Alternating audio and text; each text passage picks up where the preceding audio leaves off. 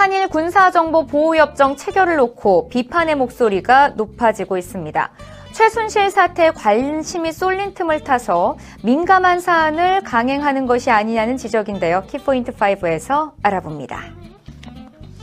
미국 대선에서 이변이 일어났습니다. 공화당 도널드 트럼프가 당선이 된 것인데요. 트럼프의 공약과 우리나라에 미치는 영향은 무엇인지 관련 소식 뉴스 초점에서 알아봅니다. 최근 예전과는 사뭇 다른 스타들의 모습이 포착되고 있습니다. 리즈 시절과는 달리 조금은 후덕한 모습으로 보여주고 있는데요. 스타 인사이트에서 함께 만나보시죠.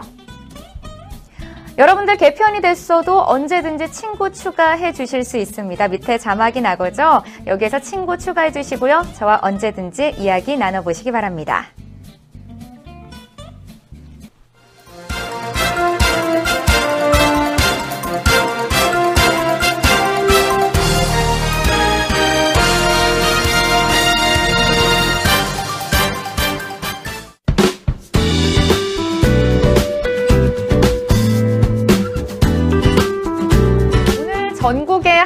한파주의보가 내려졌습니다. 여러분들 많이 추우셨죠? 하지만 날씨뿐만 아니라 전 세계는 미국 대선 소식으로 얼어붙었습니다. 또 미국 대선과 최순실 사태를 이용해서 속도전을 내고 있는 한일 군사협정에 대한 국민들의 시선은 차갑기만 한데요. 첫 소식부터 바로 만나보시죠.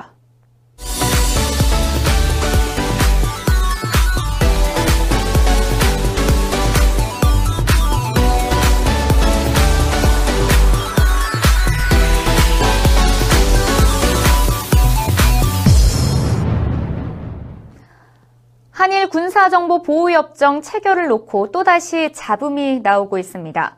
속전속결로 체결 협상이 진행되고 있어서 세관의 관심이 최순실 사태 쏠린 틈을 타서 외교 안보 사안을 추진하려는 것이 아니냐는 지적입니다. 보도에 김한나 기자입니다.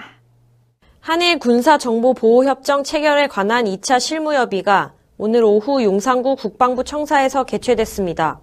이는 지난 1일 일본 도쿄에서 1차 실무협의가 개최된 지 8일 만에 열리는 것으로 국방부는 협정 문안을 중심으로 관련 사항 전반을 협의할 예정이라고 설명했습니다. 정부가 지난달 27일 북한 핵미사일 위협에 대응해 한일 군사협정 체결을 위한 실무 협상을 재개할 것이라고 공식 발표한 이후 속전속결로 체결 협상이 진행되고 있습니다. 한일 양국은 이명박 정부 시절인 2012년 6월 군사협정 문안을 완성하고 체결 직전까지 갔던 만큼 실무 협의를 빠르게 진행해 올해 안으로 협정을 체결한다는 입장입니다. 일각에서는 양국이 이르면 이달 말이나 다음 달 초에 군사협정을 체결할 수 있다는 관측도 나옵니다. 그러나 국내 정치권을 포함한 일각에서는 아베 신조 일본 총리가 과거사에 대해 전향적인 태도를 보이지 않은 채 군사협정 체결을 추진하는 것은 부적절하다는 지적입니다. 민주당은 국방부가 연내에 한일 군사협정을 체결하겠다고 밝힌 데 대해 국방부는 국회와 국민의 요구가 들리지 않는지 정말 기가 막힌다고 질타했습니다. 국민의당 소속 간사인 김중로 의원 역시 장관이 질책을 받아가면서도 협정을 그리 급박하게 할 이유가 어딨냐며 그리 중요하다면 국회 비준도 받아서 하면 되는데 이리 어수선한 틈을 타서 하려는 이유가 뭐냐고 비판했습니다. 이를 두고 한민구 국방부 장관은 저희가 어수선한 틈을 타서 하려는 의도는 전혀 없다며 다만 군사적으로 필요하다는 입장을 지속적으로 가져왔고 내부적으로 스케줄을 갖고 진행하는 과정에서 지금 국가적으로 큰 상황이 벌어진 것이라고 설명했습니다.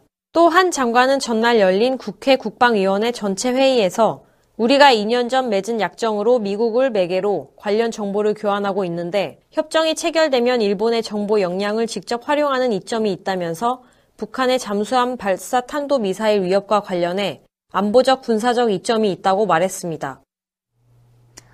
미국 공화당 대선 후보 도널드 트럼프의 차남 에릭이 아버지를 찍은 투표 용지를 온라인에 공개해 선거법 위반 논란에 휩싸였습니다. 김한나 기자가 보도합니다. 미 언론에 따르면 에릭은 뉴욕 맨해튼의 자택 인근 투표소에서 투표를 마친 후 아버지 트럼프에게 한 표를 행사한 투표용지 사진을 트위터에 올렸습니다. 에릭은 투표함에 넣기 전 휴대전화로 투표용지를 촬영한 것으로 알려졌습니다. 에릭은 그 사진 위에 내 아버지에게 투표하게 돼 무한한 영광이다. 아버지는 미국을 위해 훌륭한 일을 해낼 것이라고 적었습니다. 사진 공개 후 즉각 선거법 위반 논란이 일면서 에릭은 바로 해당 사진을 삭제했으나 소셜미디어 공간에서는 이미 사진과 함께 에릭이 선거법을 위반했다는 내용의 글이 급속도로 퍼지고 있습니다. 뉴욕주는 투표소 또는 투표 내용이 담긴 투표용지 인증샷 공개를 법적으로 금지하고 있으며 위반 시에는 1000달러의 벌금 또는 최고 1년의 징역형에 처하도록 규정하고 있습니다. 연방 법원은 지난주 트위터 등 SNS 게시물에도 이 법을 적용한다는 판결을 내렸습니다. 에릭 트럼프의 변호인단, 트럼프 선거본부, 뉴욕시 선거관리위원회는 이에 대해 즉각적으로 언급하지는 않았습니다. 미국 시카고 대학의 한 법학과 교수는 에릭 트럼프처럼 박식한 사람이 투표 용지 셀카를 찍으면 선거법 위반인지, 이 선거법이 오래된 법인지, 주마다 얼마나 다양한 관련법이 있는지 모른다는 게 좀 아이러니하다고 지적했습니다. 고용 노동 시장에서 청년 실업률이 현 정부 출범 이후에 꾸준히 증가하고 있습니다. 특히 지난달은 외환위기 여파로 몸살을 앓았던 1999년 수준까지 치솟았습니다. 황혜연 기자가 보도합니다. 통계청이 오늘 발표한 고용 동향을 보면 10월 청년 실업률은 8.5%를 기록했습니다. 1999년 8.6% 이후 17년 만에 가장 높은 수치입니다. 이는 제조업 취업자가 11만 5천 명 넘게 줄어든 영향이 컸습니다. 우리 경제 근간이라고 할 수 있는 제조업 분야에서 취업자 수는 수출 부진과 조선업 구조 조정 등의 여파로 지난 7월부터 넉 달 연속 줄고 있는 상황입니다. 연령별로 보면 실업자는 20대와 30대를 중심으로 증가해 전체 실업자는 8만 4천 명 증가했습니다. 15살에서 29살 사이 청년층 실업자는 지난해보다 5만 4천 명 늘어나면서 실업률도 1.1%포인트 급등한 8.5%를 기록했습니다. 지역별로는 조선업의 영향을 크게 받는 울산의 실업률이 1년 전보다 1.4%포인트 상승한 3.6%를 기록해 전국에서 상승폭이 가장 컸습니다. 프로야구 승부조작 수사 발표에 후폭풍이 거센 가운데 두산의 투수 진야곱이 불법 도박에 베팅한 선수 중 한 명으로 밝혀졌습니다. 경기 북부지방경찰청 사이버수사대는 프로야구 승부조작 수사 결과를 종합해서 발표했는데요. 김한나 기자가 전해드립니다. 경찰은 승부 조작과 불법 도박 베팅 혐의로 전현직 프로야구 투수 7명, 브로커 2명 등 19명을 국민체육진흥법 위반 혐의로 검거했다고 밝혔습니다. 당초 수사 과정에서 유창식과 이성민, 이재학, 안승민이 각각 승부 조작과 불법 베팅에 가담한 혐의가 드러났습니다. 몇몇 선수는 혐의를 강하게 부인하고 있지만 경찰 측은 이들의 혐의를 확실하게 입증할 증거를 보유하고 있는 것으로 알려졌습니다. 여기에 2011년 불법 스포츠 도박 사이트에 600만 원을 베팅한 혐의를 받고 있는 선수가 두산 진야곱으로 밝혀졌습니다. 진야곱도 경찰 수사를 통해 해당 사실을 인정했습니다. 확인 결과 두산 구단 역시 경찰 수사 단계에서 이 같은 사실을 알게 됐고 한국 시리즈 엔트리에서 진야곱을 제외시켰습니다. 진야곱 역시 이재학과 마찬가지로 공소시효가 만료되면서 경찰로부터 불기소 처분을 받았습니다. 하지만 KBO는 형사처벌이나 기소 여부와 관계없이 규약에 명시된 품위 손상 등을 이유로 자체 징계를 내릴 수 있습니다.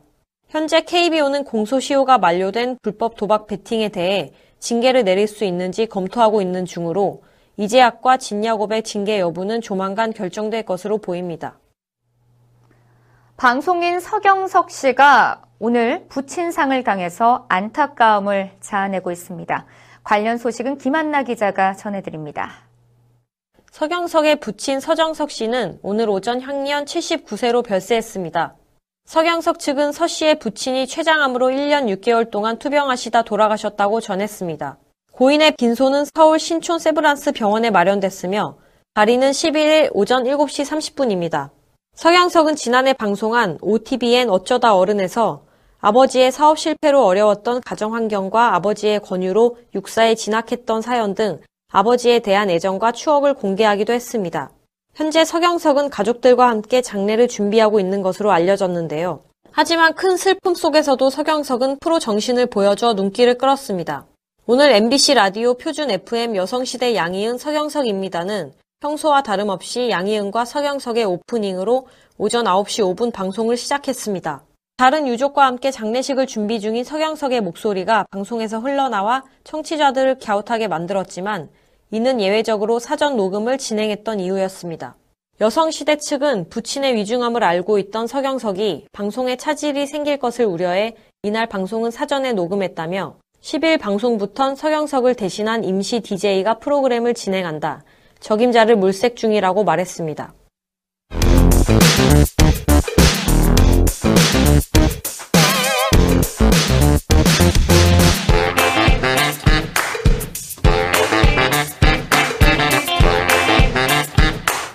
미국 대통령 선거에서 이변이 일어났습니다. 공화당의 도널드 트럼프가 당선이 된 것인데요. 트럼프의 공약은 무엇인지, 트럼프의 당선은 과연 우리나라에서 어떤 영향을 미치게 될지 자세하게 살펴보도록 하겠습니다. 자, 백상일 기자, 트럼프의 공약의 핵심은 뭐라고 할 수 있을까요? 네, 트럼프의 공약을 한마디로 요약한다면 America First입니다. 모든 정책에 있어서 미국의 이익을 우선에 놓고 판단한다는 건데요. 이를 뒷받침하기 위해 보호무역주의, 자국 안보 우선을 주장하고 있습니다. 자, 이렇게 자국의 이익을 우선 둔다면은 세계 시장의 변화가 불가피할 것 같은데요. 자, 구체적으로 어떤 내용들인지 설명해 주시죠. 네, 트럼프의 당선으로 현재 미국의 통상 정책은 자유무역주의에서 보호무역주의로 노선을 갈아탈 것으로 보입니다. 보호무역주의 강화는 미국이 그동안 체결했던 자유무역협정의 전면 재검토도 될 것으로 보입니다. 이미 기존의 자유무역협정은 자국에 불리하다며 재검토할 것을 주장해온 터라 각국은 상황을 예의주시하고 있습니다. 무역협정들로 인해 미국 제조업 공장이 해외로 이전하고 미국 내 제조업 일자리가 감소했다고 트럼프는 판단하고 있습니다. 네, 자국을 우선한다는 것은 좋지만 기존의 협정들을 무시한다면 국제적인 통상 마찰을 불러오지 않을까 우려가 되는데요. 자, 이런 우려를 과연 트럼프가 감당할 수 있을까요? 통상 규제는 미국 연방의회에 있습니다. 그러나 연방의회가 무역 관련 법 제정을 통해 행정부에 규제 권한을 위임한 상태입니다. 따라서 트럼프가 보호무역주의를 관철하고자 한다면 충분히 가능할 것으로 전망되고 있습니다. 네, 정말 걱정스러운 일입니다. 트럼프가 특히 자국의 이익을 침해한다고 공공연하게 언급했던 국가들이 있었죠. 그들 중에서 우리나라도 포함이 됐었는데요. 네, 트럼프는 우리나라를 비롯해 중국, 일본, 독일, 멕시코 등 다섯 개국을 공개적으로 거론해왔는데요. 미국 교역액 중 다섯 개국이 차지하는 비중이 43%에 달해 통상 마찰이 우려되고 있습니다. 그리고 중국과는 더욱 마찰이 심할 것으로도 예상되는데요. 트럼프는 중국을 환율 조작국으로 지정하고 모든 중국산 수입품에 45%의 징벌적 상계관세를 부과하겠다고 밝힌 바 있습니다. 네. 경제, 외교, 안보 등 전 분야에서 영향을 받게 되는 것은 어쩔 수 없는 것 같습니다. 자, 우리나라는 어떤 영향을 받게 될까요? 트럼프의 외교 노선은 동맹국에 대한 상호주의로 설명할 수 있습니다. 동맹국들이 미국의 군사력에 무임승차하고 있다는 비판을 자주 해왔는데요. 미군이 주둔하고 있는 국가들이 적절하게 방위비를 분담하고 있지 않다는 것입니다. 경우에 따라서는 주둔 미군의 철수 가능성도 시사하는 등 외교 안보 분야 변화는 피할 수 없을 것으로 전망됩니다. 네, 이렇게 트럼프의 당선으로 전 세계는 향후 대응 마련에 고심일 텐데요. 자, 또 살펴볼 트럼프의 공약은 무엇이 있을까요? 눈여겨볼 공약 중에 하나를 또 살펴본다면 에너지 정책입니다. 세계적인 기조는 화석연료 사용을 줄이고 친환경 에너지 사용을 늘리는 것인데요. 트럼프는 반대로 화석연료 생산 확대를 주장했습니다. 미국의 원유 생산을 늘려서 에너지 독립을 해야 한다는 것입니다. 자국 내 원유 생산을 늘려 수입을 줄이게 되면 원유 가격도 하락하게 될 것은 불가피합니다. 그리고 의료보험 시스템인 일명 오바마 케어를 폐지하고 대신에 보험 시장을 단일 시장으로 만들어 보험업체들 간의 경쟁을 통해 보험료를 내리겠다고 주장했습니다. 네, 이렇게 경제, 외교, 안보 등 전 분야에서 영향을 받게 되는 것은 어쩔 수 없는 것 같습니다. 자, 우리나라는 어떤 영향을 받게 될지 예상되는 게 있을까요? 네, 유진투자증권은 이미 트럼프가 당선될 경우 우리나라에 미치는 영향을 분석한 자료를 내놓기도 했는데요. 보고서 내용을 살펴보면 우리나라의 경제 전망은 좋지 않을 것으로 보입니다. 대규모 원화 절상 압력에 직면해 수출 경기가 침체할 것으로 보이고 트럼프가 대북 강경 기조 정책을 펼칠 경우 우리나라의 지정학적 불안감이 확산돼 국가 신인도 하락 위험도 존재합니다. 산업별로 보면 우리의 주요 산업군들은 미국과의 관계에서 침체될 것이라는 분석도 있습니다. 수출 비중이 높은 IT 업체들은 부정적으로 전망되며 신재생 에너지를 반대하는 트럼프의 입장에 따라 전기차 산업과 태양광 산업의 부담도 늘어날 것으로 보입니다. 또 미국이 자국 기업 지원책을 강화해 스마트폰과 반도체 부문도 부정적으로 보고 있습니다. 네, 이렇게 들어보니까 산업 부분에 부정적인 영향을 미칠 것으로 보입니다. 자, 그런데 더 주목해야 할 부분이 국가 안보 문제가 아닐까요? 네, 트럼프의 무임승차론, 미국 착취론 등을 종합해보면 주한미군 주둔에 따른 방위비 부담이 증가할 것으로 예상됩니다. 트럼프는 우리나라가 50%의 방위비를 부담하고 있다는 설명에 대해 왜 100%를 부담하면 안 되느냐고 반문하기도 하는 등 방위 부담 증가를 강조해 왔습니다. 지난해 우리나라가 지불했던 분담금은 약 9,200억 원입니다. 이 분담금은 관련 규정인 한미 방위비 분담 특별협정에서 정하고 있습니다. 만료 시기는 2018년으로 트럼프 행정부가 들어서 방위비 분담 협정을 새로 하게 되면 분담금 증가는 피할 수 없을 것으로 보입니다. 네, 산업과 국방 외교에 전면적인 재점검이 필요할 것 같습니다. 자, 우리 정부도 트럼프의 당선을 놓고 긴급 회의를 벌였죠. 네, 청와대는 오후에 트럼프의 당선이 유력시되자 국가안전보장회의 상임위원회를 긴급 소집해 대책 마련에 돌입했습니다. 또 금융위원회와 금융감독원도 금융시장 상황 점검 긴급 회의를 개최했습니다. 네, 이렇게 반전의 반전 예상을 뒤엎은 미국 대선이 트럼프의 승리로 막을 내렸습니다. 당장에 우리 증시도 흔들렸고 환율도 요동쳤습니다. 이렇게 혼란스러운 형국이지만 놀라워하지 말고 발빠른 대응 방안을 찾아야 할 것 같습니다. 자, 지금까지 백상일 기자 설명 잘 들었습니다.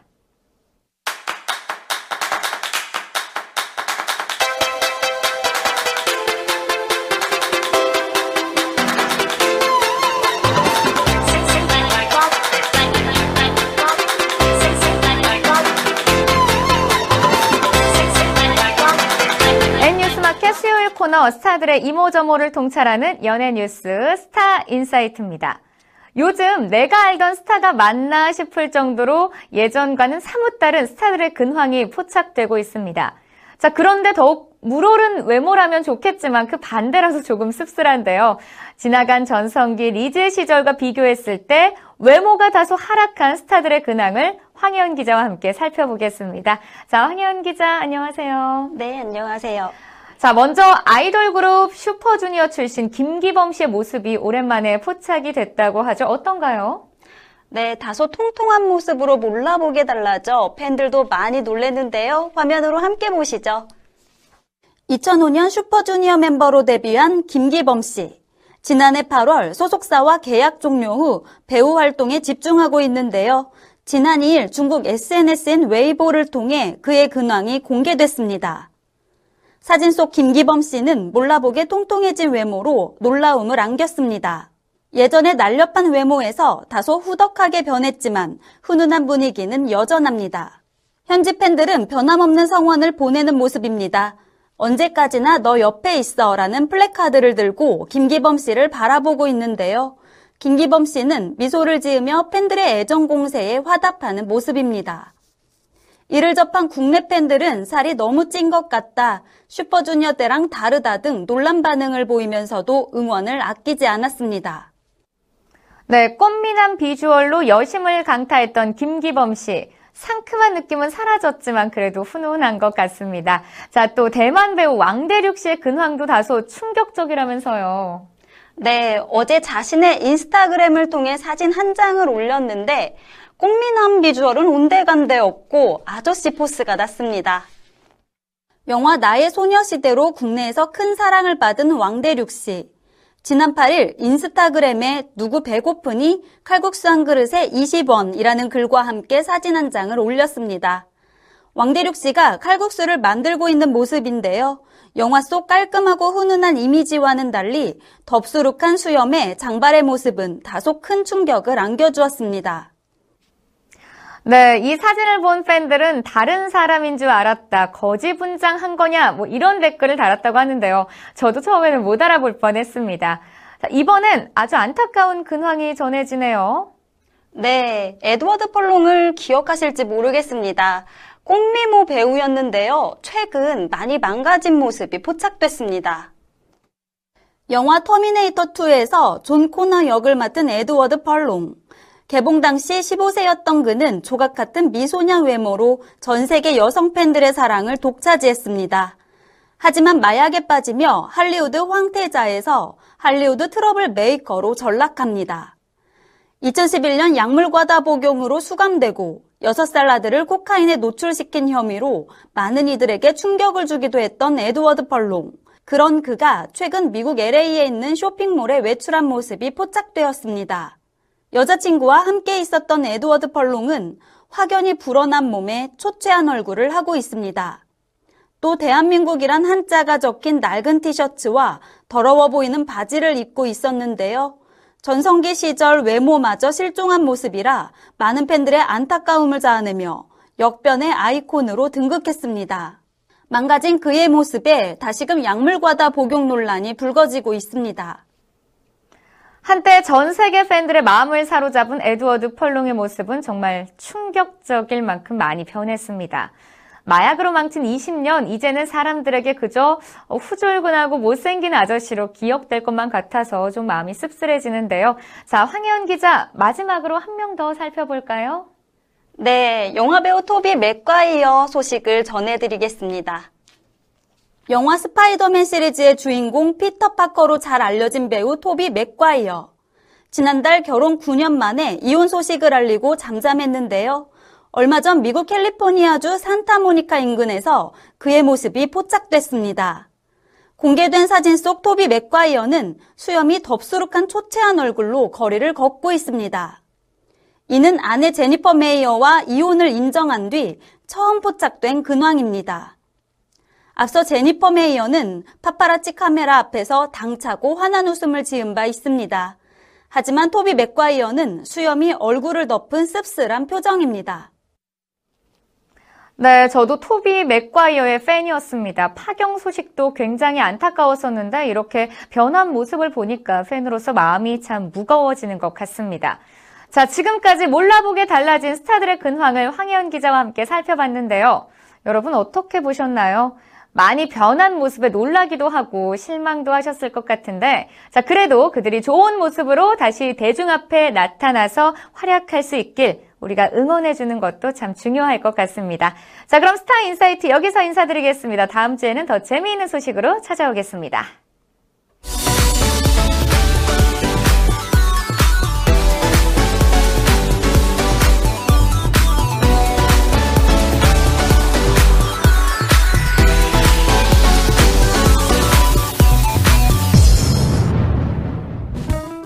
최순실 여파에 이어서 오늘은 미국 대선 개표 결과로 시끌벅적했습니다. 공화당의 도널드 트럼프가 미국 대선에서 승리하면서 전 세계는 충격에 빠졌습니다. 예상치 못한 결과에 국내 금융시장도 요동치고 있는데요. 이번 미국 대선 결과는 기업인 출신의 이명박 후보가 대통령에 선출된 2007년 대선을 떠올리게 했습니다. 이명박 전 대통령이 대선 시 내걸었던 경제 공약들은 대부분 지금 보면은 껍데기였음을 판명되는 데에는 오랜 시간이 걸리지 않았습니다. 이제 트럼프를 차기 대통령으로 선택한 미국 유권자들에게는 트럼프의 공약들이 단순히 환상에 그칠지 아니면 경제 감각의 바탕을 둔 비전이 될지는 앞으로 확인해 봐야겠습니다. 언제나 사람이 먼저인 방송 변화를 두려워하지 않는 뉴스 이상으로 N뉴스마켓 수요일 방송 여기서 마치겠습니다. 시청해주신 여러분 고맙습니다.